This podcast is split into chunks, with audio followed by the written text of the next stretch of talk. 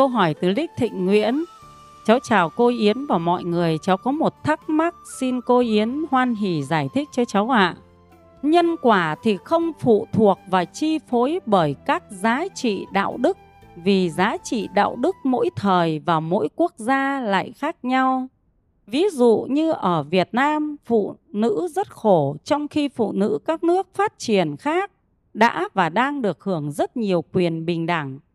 Ví dụ như là cháu đang ở Nhật, mặc dù phụ nữ Nhật hầu như ở nhà không đi làm hoặc chỉ làm bán thời gian để chăm sóc con cái, nhưng đàn ông Nhật luôn được giáo dục phải san sẻ việc nhà, việc trông con với vợ.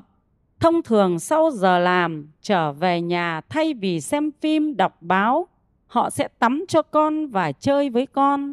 Cháu thấy ra ngoài hầu như các ông bố sẽ điệu con sách đồ cho vợ. Nhưng đàn ông Việt Nam thì luôn nghĩ rằng những việc như vậy là của phụ nữ. Đàn ông phải lo chuyện đại sự. Trong khi việc đại sự của nhiều người là chơi game và nhậu nhẹt hoặc là đi chém gió với bạn bè. Vậy thì theo nhân quả của đạo Phật, những người như vậy là đúng hay sai? Cháu xin tri ân công đức của cô và mọi người. Đấy, chúng ta thấy có câu hỏi hay không? Rất hay ạ. Việc mà người phụ nữ được hưởng người chồng yêu thương chiều chuộng hay không là do nhân quả của người phụ nữ. Người đàn ông mà có trách nhiệm với vợ hay không là do nhân quả của người phụ nữ xui khiến nên. Ta có cái gì làm ngoài phước báo và tội khổ của ta đâu. Không cái gì làm ngoài cả. Cho nên không cái gì làm ngoài nhân quả hết. Không trách ai cả.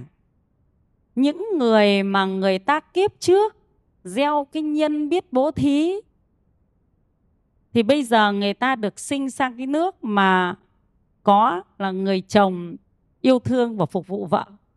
Phải không? Người ta gieo một cái nhân quả khác, người ta phải làm người phụ nữ. Nhưng người ta lại có cái nhân quả khác, khiến cho người ta được người chồng yêu thương, chiều chuộng và chăm sóc. Thì ở phần nghiệp báo nó có cái cộng nghiệp cộng nghiệp mới sinh ra cái phong tục cộng nghiệp sinh ra tầng lớp, sinh ra giai cấp vì thế cho nên những người mà có nghiệp sinh làm người nữ, nhưng họ lại tạo ra cái phước báo, thì họ sinh sang bên Nhật. Còn mình cũng có nghiệp là phụ nữ, nhưng lại tạo ra cái tội khổ chuyên sinh ở Việt Nam. Còn những người cũng có người mà ở Việt Nam thì được chồng rất yêu quý, nhưng họ cũng có nghiệp khác để cho họ phải khởi cái tâm phẫn nộ vì người phụ nữ khác. Bị khổ, phải không? Đấy, cho nên không cái gì ngoài nhân quả. Hay yến kể cho đại chúng nghe cái hôm trong năm yến mới đi lên điện biên để đi từ thiện, thì yến vào trong một bản hồi cho. Ở đó thì mình được chứng kiến và cũng nghe à, những cái anh chị đi làm từ thiện ở đó kể lại. Và yến đi thăm mấy nhà trong bản. Vợ thì làm hết tất cả các công việc. Chồng thì chỉ ăn và uống rượu. Tức là ở đấy có những cái ăn uống gì thì cũng phải cho chồng ăn trước. Còn thừa lại thì đến vợ gọi là vợ ăn mâm dưới chồng ăn mâm trên. Đợt yến đi vào trời mưa. Trời mưa mà trời dầm dè ra ấy, thì toàn thấy đàn bà đi phát dãy thôi xã vậy bé con còn đàn ông thì ngồi ở nhà? Ở đấy có con lợn mán, con có ăn như này này. Đấy, nếu như mà có gì thì đàn ông là giết ra là ăn mới uống mới rượu, còn cái gì mà xương sầu không ăn được thì cho vợ ăn. Còn vợ thì đi làm. Đấy, vào cái bản hồi tròn như vậy đấy. Đẻ bao nhiêu đứa con? Ở đấy thì đàn bà cũng có thì lại dệt những cái áo và cũng có những cái đồ trang sức. Thế yến mới thấy như vậy thì yến mới bạch phật không biết nhân gì, duyên gì mà lại thành ra như thế này. Thì yến biết một cái nhân duyên gọi là chung thôi, chung một cái nhân nghiệp để họ, người phụ nữ ở đó họ bị như vậy. Và người nam ở đó thì họ như vậy. Đó là trong tiền kiếp những người nữ dùng nhan sắc của mình làm các việc ca hát, quyến rũ rồi lại giống như là ở tiểu điếm các thứ đấy, sống bằng nghề của những những người đàn ông. Mà những người đàn ông này thì họ lại thường làm cái nghề bất lương. Lấy cái đồng tiền đó để họ chơi bời cái việc đó. Và những người đàn ông vì mải mê theo những người phụ nữ này để mà say mê tiểu sắc làm việc bất chính, kiếm tiền, họ đã phải bị trả rất là nhiều những cái quả đau khổ, tù đầy đánh đập. Thế rồi nhiều kiếp trải qua mỗi người, mỗi nghiệp, đến khi về làm người, thì người đàn ông được quyền đòi lại cái này từ người đàn bà. Khi mà người đàn ông lại được trở sinh về người đàn ông và người đàn bà, do nhiều nhân duyên khác nữa cũng trở sinh về người đàn bà tức là có thể sau kiếp đó người đàn ông xuống ba đường ác rồi người đàn ông có thể trải qua kiếp làm người đàn bà, người đàn bà có thể trải qua nhiều kiếp đàn ông. Nhưng do một cái nhân nghiệp đó đến khi hội tụ đủ lại thì người đàn bà sẽ sống với gió rét thay cho tiếng đàn, tiếng hát ngày trước. Và người đàn ông thì lấy lại cái phần mà mình đã cho người đàn bà kia ăn uống, chơi bời và người đàn bà phải chịu khổ sở vì ăn những đồng tiền đó. Còn người đàn ông thì đã phải chịu roi vọt, đánh đập, tù đầy vì làm việc bất chính đó rồi. Thấy chúng thầy thấy nhân nghiệp ghê không? Thế thì phong tục đó, nó có phải phát sinh ra từ nghiệp không? Đấy, cho nên là người đàn bà phải phục vụ người đàn ông này là do nghiệp.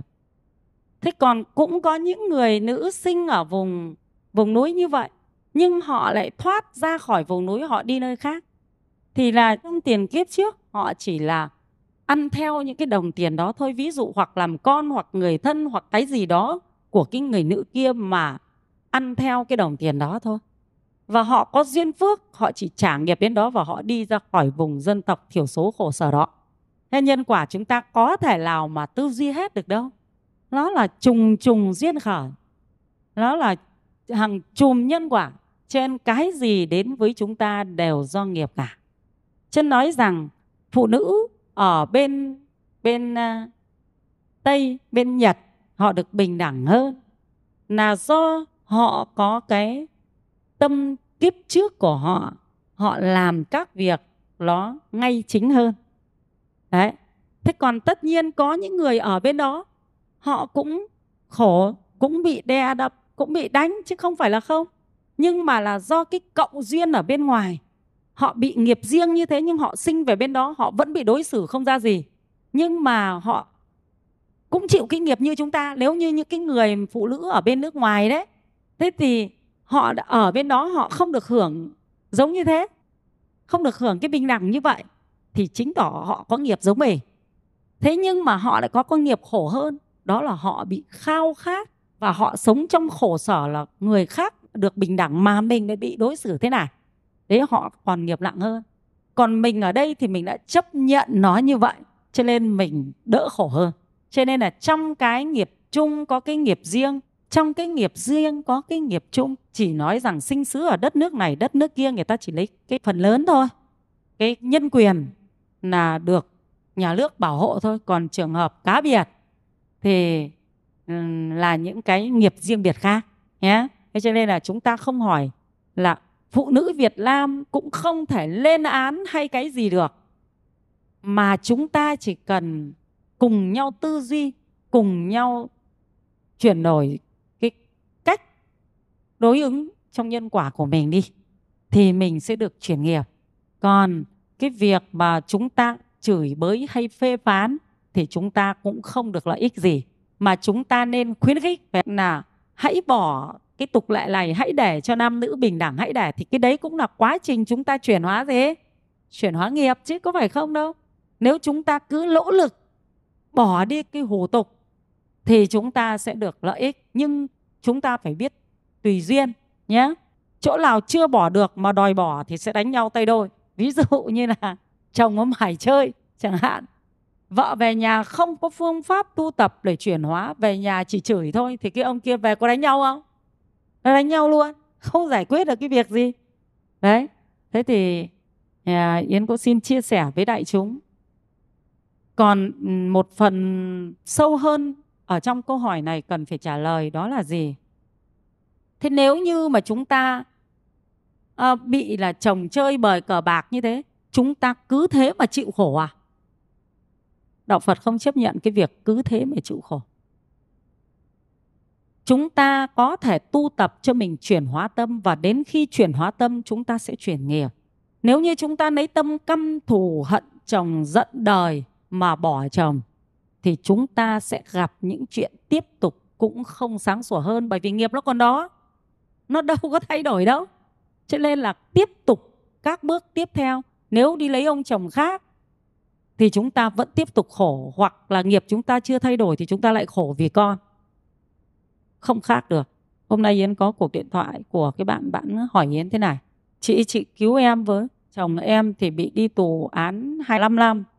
Con em thì hai đứa liền. Nó rất là hư. Đứa bé thì nó mới bỏ nhà đi. Hai hôm nay rồi. Thì yến có nói rằng là cháu nó không phải là nó hư như vậy mà nó bị tự ti.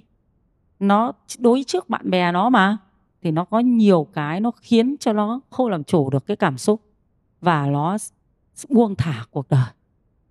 Đó là do hoàn cảnh. Hoàn cảnh đó là do nghiệp lực. Do nghiệp lực tất cả đấy chứ. Nghiệp của người con như thế, nghiệp của người mẹ như thế, nghiệp của tất cả như vậy. Đây là yến chỉ nói ví, một ví dụ nho nhỏ về nghiệp như vậy. Thì khi chồng mình không ra gì thì mình nên quán nhân quả. Mình quán nhân quả rằng đây là nghiệp của mình quán đến lúc nào không giận chồng, không thù chồng. Quán đến lúc đó và mình bắt đầu thực hành những hành vi không hận chồng, không thù chồng, không đi nói xấu chồng mà tâm biết thương chồng. Do nghiệp ác của mình bị chi phối và chồng mình cũng đang tạo nghiệp. Chồng mình tạo nghiệp rồi quả báo đau khổ sẽ đến với mình. Còn mình bây giờ đang trả nghiệp, giống như là cái nghiệp chồng mình đang gây với mình bây giờ thì kiếp trước mình gây với người khác. Cho nên chồng mình sẽ đón nhận một quả báo đau khổ như mình hiện tại trong các kiếp vị la. Còn mình thì bây giờ đang bị trả quả báo trong kiếp trước.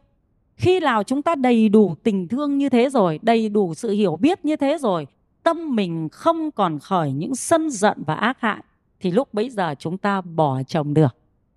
Chúng ta nói rằng em không thể tiếp tục em còn phải nuôi con, phải tất cả các thứ.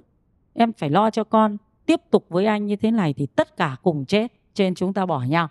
Thì lúc bây giờ chúng ta bỏ nhau là chúng ta đã chuyển được hoàn toàn nghiệp rồi. Tâm chúng ta còn sân giận đâu. Cho nên là cái cuộc sống tiếp theo của chúng ta sau khi bỏ nó sẽ hoàn toàn tốt đẹp. Con cái sẽ không hư hỏng. Mọi việc sẽ tốt đẹp lên. Đấy, có phải đạo phật chúng ta bắt mình phải chịu đựng số phận đâu? Mà bảo chúng ta tu tập mà nhờ chúng ta tu tập như vậy, có thể chồng mình sẽ chuyển nghiệp. Và có khi không phải bỏ. Còn nếu như mà mình không chuyển nổi nghiệp, thì mình sau khi bỏ rồi, mình sống tốt đẹp, chồng mình có khả năng người ta sẽ thay đổi rồi lại quay về đoàn tụ với nhau. Cho nên là lợi ích nhất vẫn là ở chỗ biết thực hành nhân quả. Chúng ta biết thay đổi cuộc đời mình bằng nhân quả thiện này, thì chúng ta sẽ được lợi ích nhé.